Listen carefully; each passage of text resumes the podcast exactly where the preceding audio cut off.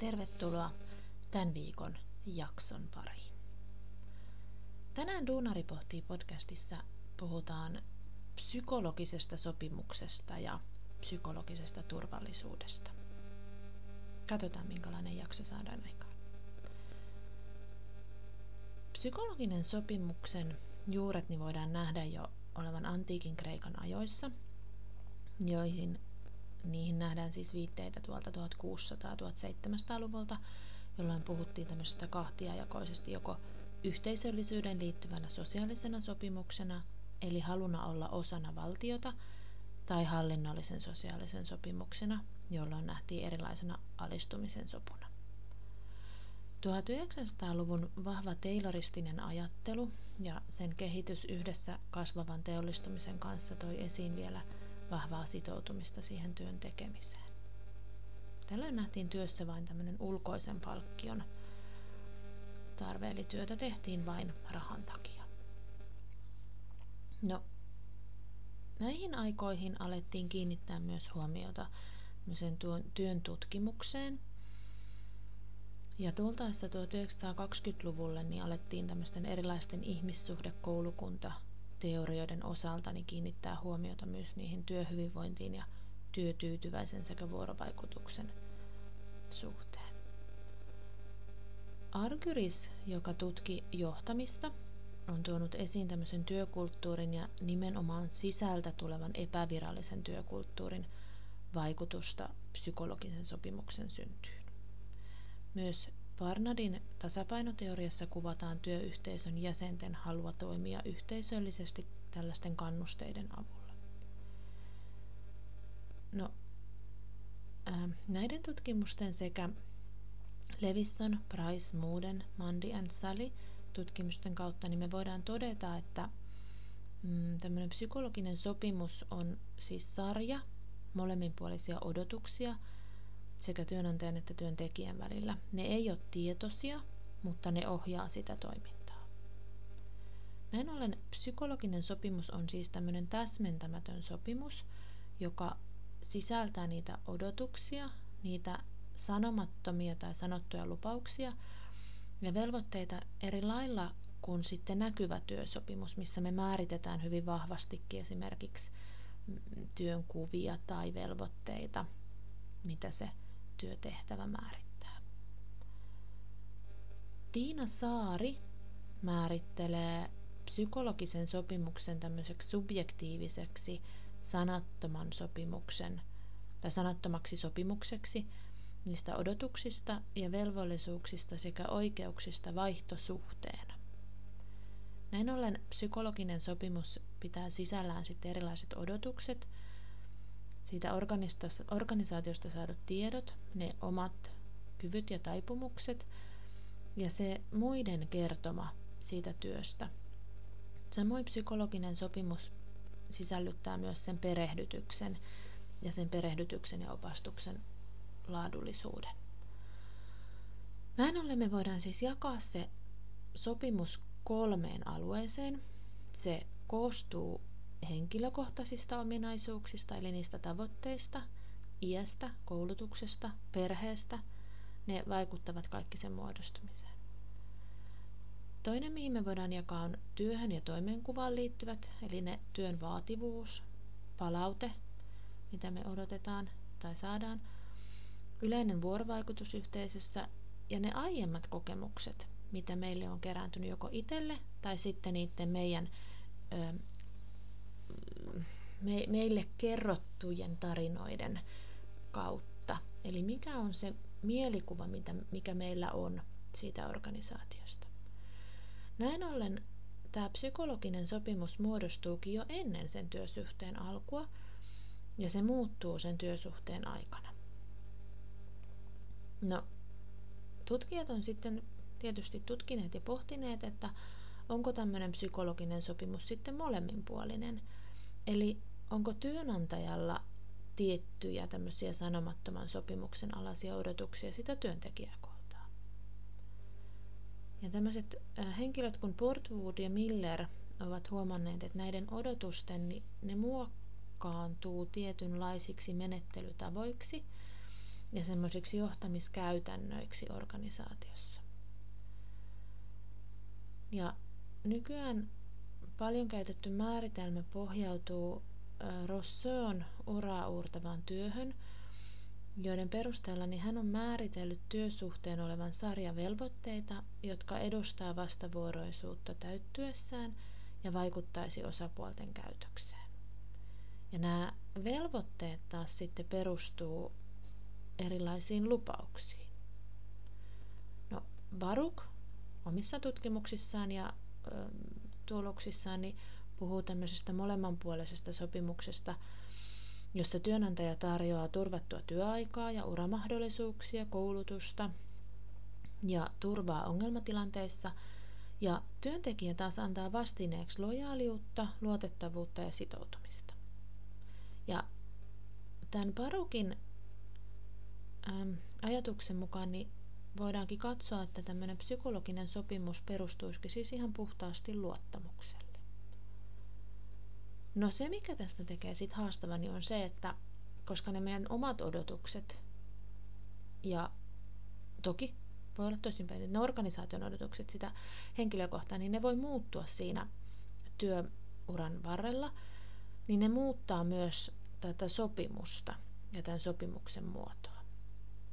Ja riippuen sitten siis siitä työsuhteen pituudesta ja psykologisen sopimuksen laajuudesta, niin toki myös eri teorioista, kun tässäkin on jo monta nimeä mainittu, niin on esitetty tälle kolme sopimuksen mallia, joissa transaktionaalinen perustuisi lyhyisiin työsuhteisiin, joissa on hyvin matala sitoutuminen – kun taas pitkissä työsuhteissa nähdään semmoista relationaalista mallia, jossa on kolme vahvaa sitoutumista, emotionaalista kiinnittymistä ja tasapainottelun mallia, ja ne muodostuu kahdesta edellisestä mallista. Eli se luottamus, lojaalisuus työntekijän puolelta, niin siihen mitä se työnantaja tarjoaa, niin rakentaa sitä psykologista sopimusta samoin kuin sitten se, että voidaan nähdä sen työsuhteen pituuden vaikuttavan siihen, että kuinka syvää se sitoutuminen sitten on. No viime aikoina on herätelty sitten keskustelua tämmöisen vanhan ja uuden psykologisen sopimuksen välille. Eli tämän vanhan sopimuksen katsottiin kattavan tämmöistä vakaata ennustettavuutta ja jatkuvuutta, joka korostaa semmoista reilua molemminpuolista kunnioitusta. Kun taas sitten tämä tämmöinen uudenlainen psykologinen sopimus, niin se olisikin ehkä sitten semmoista lyhytaikaista, mutta äärettömän joustavaa ja semmoista nopeiden tulosten saavuttamisen aihio.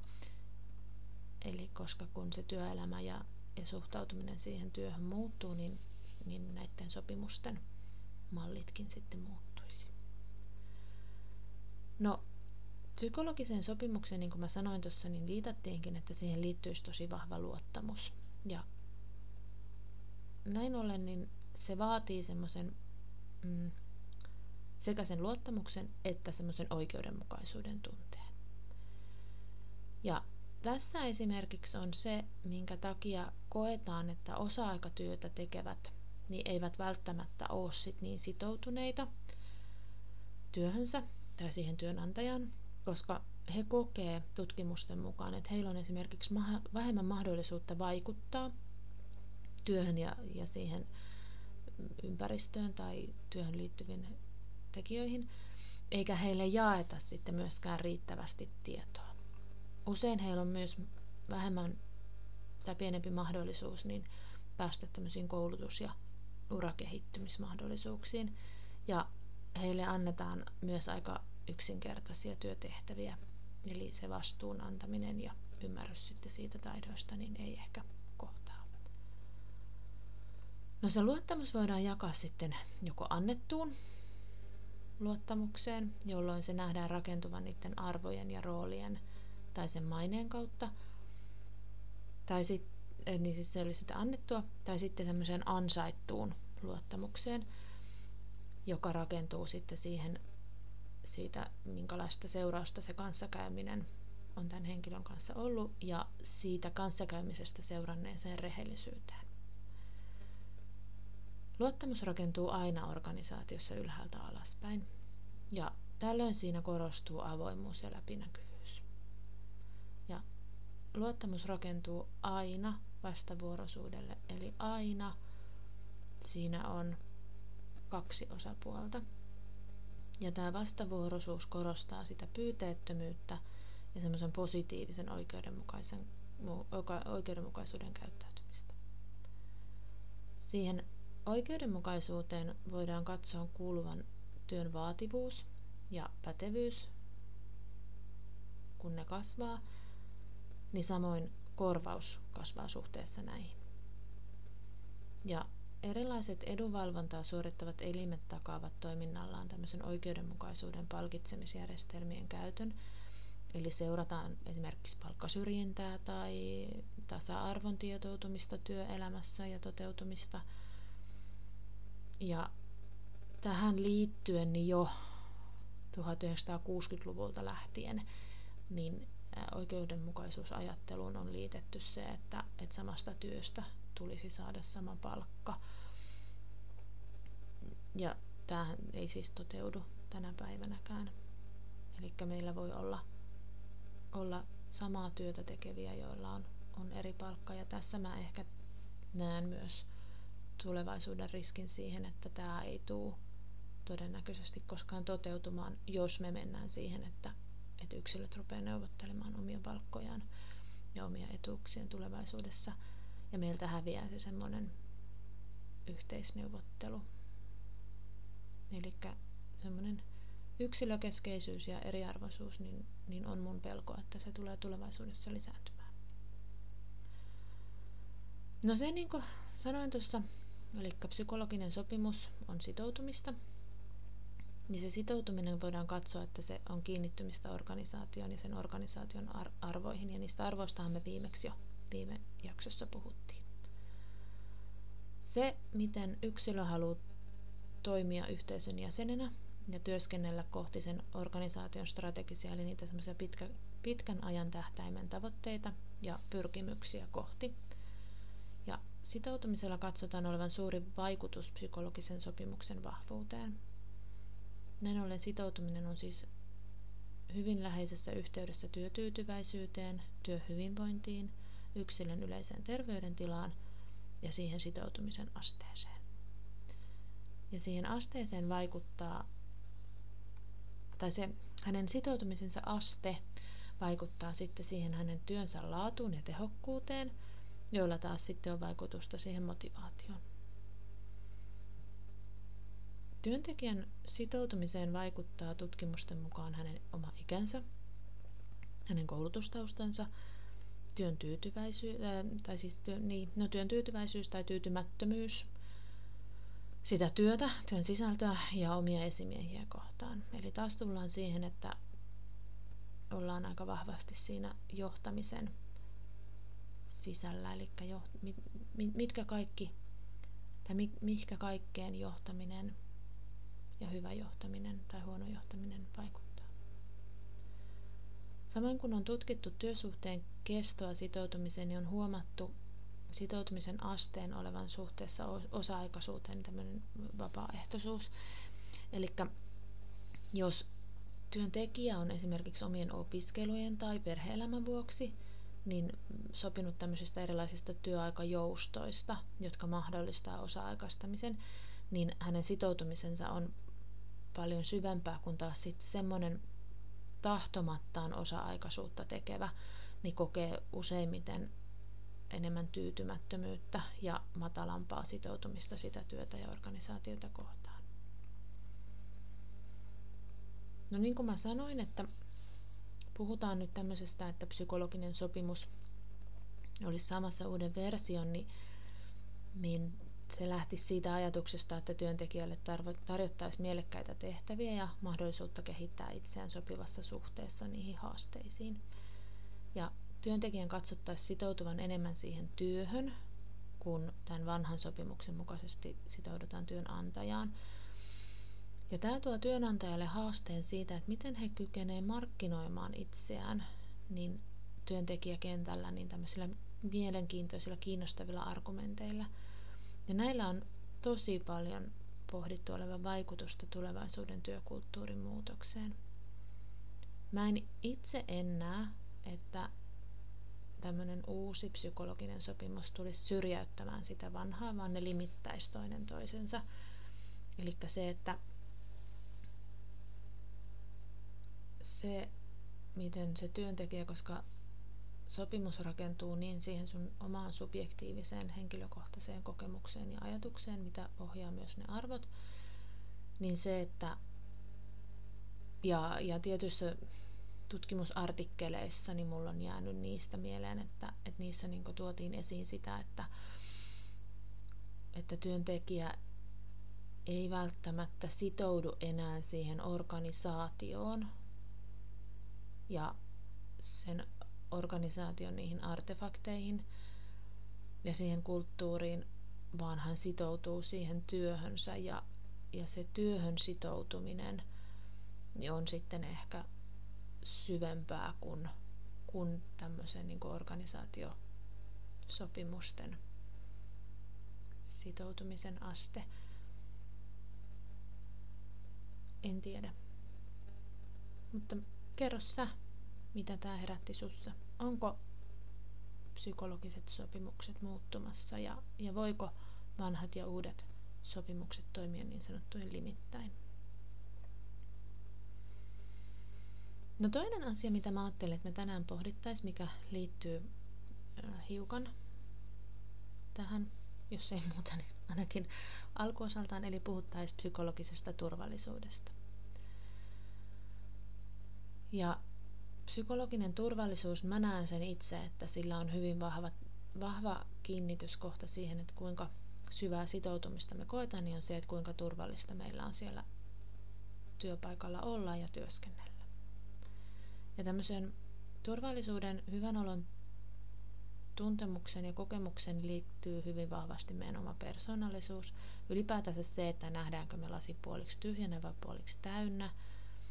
Mm, miten me koetaan se työympäristö, että onko se sellainen turvallinen ympäristö, johon me uskalletaan heittäytyä, jossa me uskalletaan tehdä virheitä, jossa me uskalletaan näyttää meidän haavoittuvaisuus ilman, että meidän tarvii pelätä, että sitä käytettäisiin meitä vastaan tai, tai että meidän jätettäisiin yksin tai, tai että me jouduttaisiin kokemaan jotain häpeän tai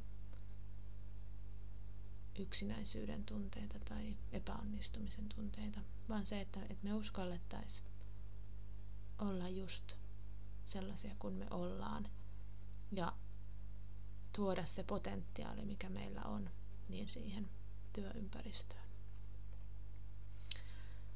Kirsi Ylikaitala Työterveyslaitoksen kansainvälisen työturvallisuuspäivän webinaarissa 28.4. on sanonut näin, että mm, työturvallisuuteen liittyen, siis tämä on suora lainaus, Jaettu käsitys siitä, että ryhmä on turvallinen henkilökohtaiselle riskinotolle ja jokainen voi olla oma itsensä ilman, että joutuu naurun alaiseksi.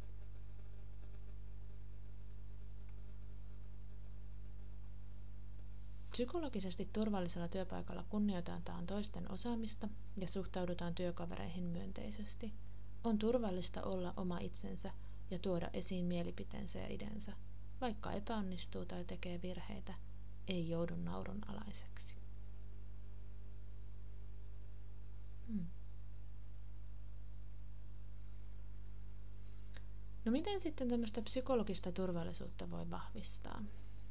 No ihan ekaksikin työpaikalle kannattaisi luoda tilaa ja paikkoja, joissa yksilöt voi kohdata ja tulla kuulluksi. Myönteinen, avoin ja toisia kunnioittava vuorovaikutus niin kuuluu tosi oleellisesti siihen psykologiseen turvallisuuteen. Se ei siis tässä ei tarkoiteta sitä, että pitäisi olla kaikkien samaa mieltä ja, ja olla aina positiivisia ja muita, vaan siis se, että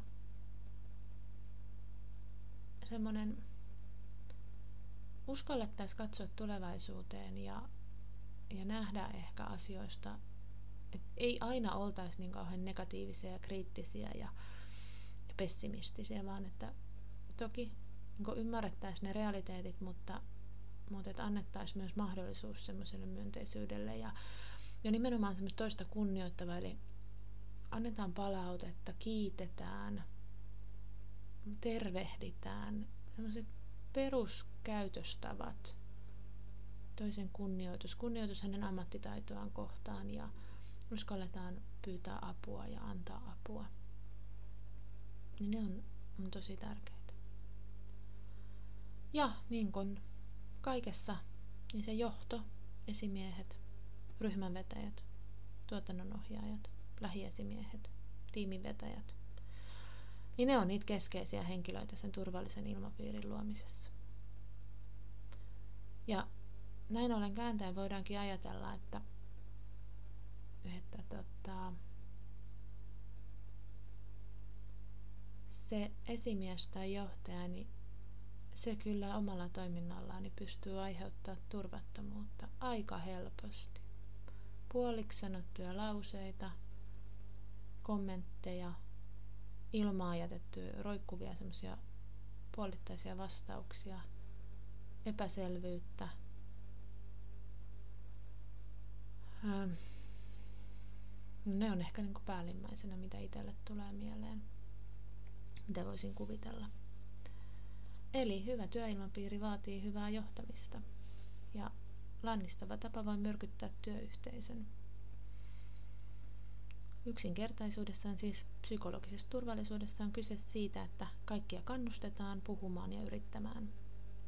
Ketään ei saisi tyrmätä, vaikka se paljon, paljon on varmasti työyhteisöjä, organisaatioita, joissa on, on tämmöisiä ehkä ei niin järkeviä äm, ideoita, mutta niitäkin ideoita tarvitaan. Mä oon sitä mieltä, että ei saisi tyrmätä sitä ideaa suoralta kädeltä, koska mä oon semmoinen ideariihi-ihminen. Mä, musta mä oon siis niin kiitollinen mun, en muista enää hänen nimensä, mutta hän oli siis joku kasvatuksen opettaja, mikä meillä oli, niin, niin hän kannusti aina meitä tämmöisiin ideariihiin, joissa kaikkein pöljimmätkin ideat tuotiin esiin ilman, että kukaan sanoi, että toi ei onnistu tai ei, ei tule kuulonka tai onpa hölmö.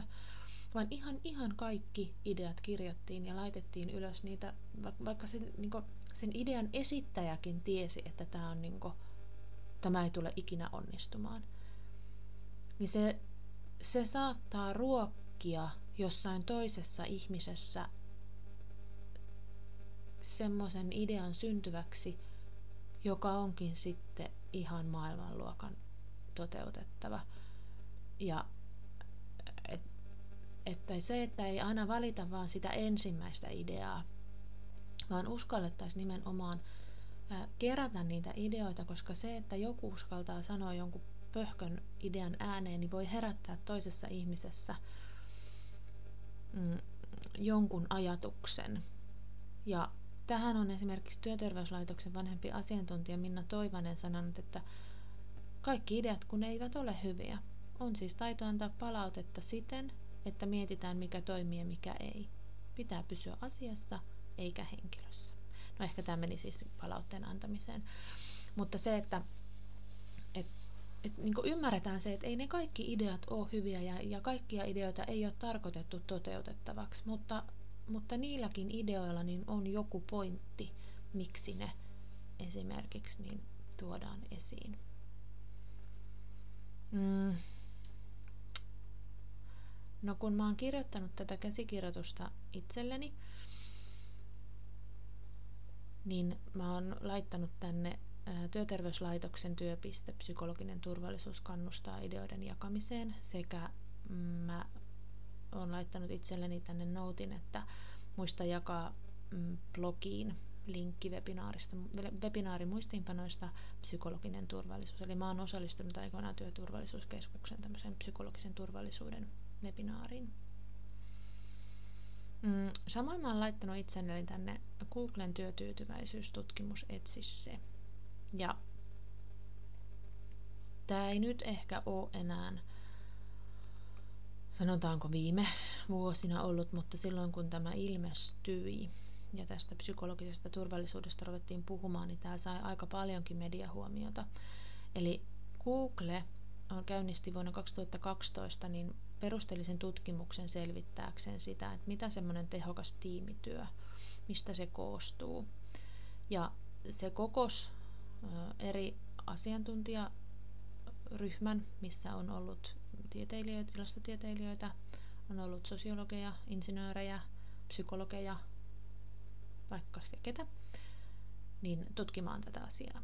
Ja tämä tutkimus sai nimekseen projekti Aristoteles. Se sisälsi hyvinkin erilaisia mm, tutkimuksia siitä tiimien toiminnasta. Ja tämä oli tosi pitkä, ymmär, ymmärsin, että useamman vuoden kestänyt tutkimusprojekti.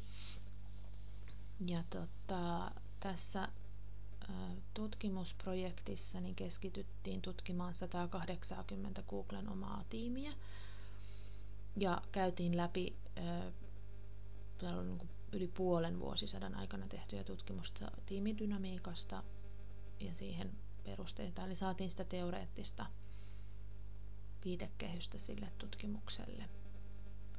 Tutkimuksen tavoitteena oli siis löytää tiimirakenteiden ja tiimidynamiikan kannalta keskeisiä tekijöitä, jotka erottaisi optimaalisesti toimivat huipputiimit toisistaan. Ja Google on myös huomannut sen, että, että heidän sisällään näissä melkein 200 tiimissä, niin osa toimii ihan äärettömän hyvin yhteen ja osa ei vaan niin kuin, ei millään lailla. No, vaikka sitä pohjatyötä oli tehty paljon, niin heillä on ollut siinä matkan varrella haasteita löytää semmoisia johdonmukaisia tuloksia. Ja ähm,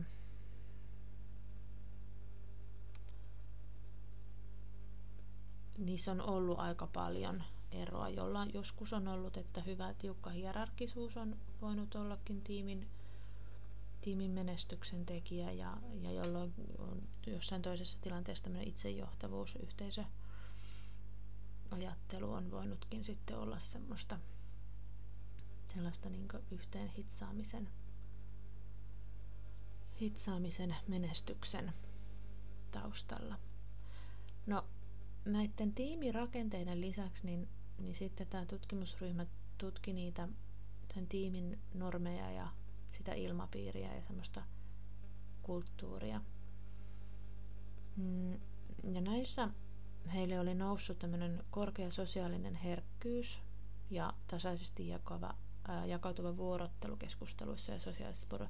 Eli se, miten kunnioittavasti sä kohtelet toisia, otat heitä huomioon, ja se, miten sä kuuntelet ja annat toiselle tilaa tulla nähdyksi. Eli se semmoinen niin sosiaalinen älykkyys ehkä voisi mun mielestä nousta niistä esiin. Ja tuloksena summa summarum. Yksi tärkein ryhmän toiminnan piirre on siis jäsenten kokema psykologinen turvallisuus, joka on sen huipputiimien tai tehokkaiden, tehokkaan tiimityön ihan tekijä. Eli näin ollen Edmondsonin määritelmää lainatakseni, niin psykologinen turvallisuus on määritelmänsä mukaan ryhmässä vallitseva uskomus siitä, että asioista voi puhua suoraan ilman kielteisiä seurauksia. Tätä uskomusta ei useinkaan tuoda ryhmässä julki, vaan sitä pidetään itsestäänselvyytenä. No, mitä siis on tämmöisen terveen työyhteisön tunnusmerkkejä, jossa tämmöiselle psykologiselle turvallisuudelle on tilaa ja miten tämä niin psykologinen turvallisuus nähdään kytkeytyvän sitten sitoutumisen kautta siihen vahvoihin psykologisiin sopimuksiin. Niin on ekaksi se, että, että se työyhteisö on suuntautunut työhön. Ymmärretään se oma perustehtävä, miksi siellä työ, työssä mikä on se pointti, miksi, miksi sitä työtä tehdään, miksi sinne työpaikalle mennään. Työyhteisössä vallitsee työrauha. Ja niin kuin mä sanoin tuossa aikaisemmin, niin suunnataan sinne tulevaisuuteen. Mm. Ja toisen huomioiminen. Ja sitten semmoinen, mitkä tota, nämä on siis työterveyslaitoksen kymmenen tämmöistä riittävän terveen työyhteisön tunnusmerkkejä. Niin tota, mitkä mä haluaisin nostaa täältä, niin on se, että toimintaa arvioidaan säännöllisesti yhdessä. Kiitoksia eivät siis saa pelkästään työyhteisön tähtipelaajat. Koska yhdessä me sitä työtä tehdään, niin kyllähän se palaute pitää myös tulla kaikille. Et ei, ei, ei voida vaan nostaa sieltä niitä. Ja usein, tai ei voi sanoa, että usein, mutta joskus on kuullut, että myös ne, jotka on niitä NS-tähtipelaajia, joidenkin toiminnanohjausjärjestelmien kautta katsottaessa, niin, niin he ei sitten ehkä olekaan niin se ruohonjuuritasolla niitä tähtiplayereita, vaan heillä on sitten siellä joku, joku porukka, joka tekee heidän työ ja sitten heillä on se, joka, sieltä nouseekin se yksi, joka sitten loistaa. Ja se, ne puurtajat jää useimmiten sinne taustalle. Ja sitten se, mikä on varmasti niin sen, sen kunnioittavan käytöksen lisäksi niin on se, että niitä ongelmia ratkaistaan eikä niitä lakasta sinne maton alle. Asioista pitää pystyä puhumaan. Pitää puhua, pystyä puhumaan niiden ihmisten kanssa, joita ne koskee. Ristiriitoja ei pidä pelätä, konflikteja ei pidä pelätä, koska silloin jos ne jää ne, ne asiat käsittelemättä, mitkä siellä hiertää, niin ei se hiertäminen sieltä lopu.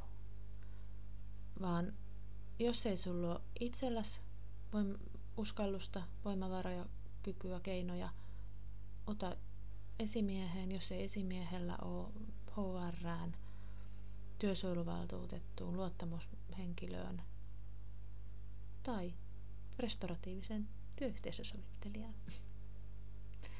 Mutta ota johonkin kontakti, jos et pysty itse, mutta, mutta se, että et, tämmöisessä yhteisössä, jossa on terve henki ja, ja se luottamus ja avoimuus keskustella, niin, niin siellä pitää myös uskaltaa tuoda ne semmoiset kurjat, kurjatkin asiat esille, koska niistä voidaan oppia lähteä sitten yhdessä mutta jos ei niistä ikinä puhuta, niin ei niistä voida mitään oppia. Ja sitten vaan ihmiset toistaa ja vuodesta toiseen niitä samoja, samoja asioita ja mikään ei koskaan muutu. Semmonen. Nyt en ihan hirveästi ollut. Alkuun oli sieltä esseestä, mutta sitten mä ajattelin, että mä vähän kevennän tämmöisillä viiden vinkillä. Mä jaan sinne Duunari pohtii blogiin täältä taas näitä lähteitä ja näitä tota, juttuja, mitä mä oon tähän mun käsikirjoitukseen kerännyt. Minä kiitän, että kuuntelit tämän jakson loppuun. Toivon sitä palautetta kovasti. On se sitten kirjoitettua tai ääniviestinä saa mulle soittaakin. Aina on aikaa jutella. Mutta jotenkin, jotain kautta, että saataisiin jaettua niitä näkökulmia ja mielipiteitä, niitä olisi aina kiva kuulla. Mutta sen pidemmittä puheitta, niin palataan ensi viikolla taas uuden Duunari pohtii podcast-jakson pariin. Siihen asti, moikka!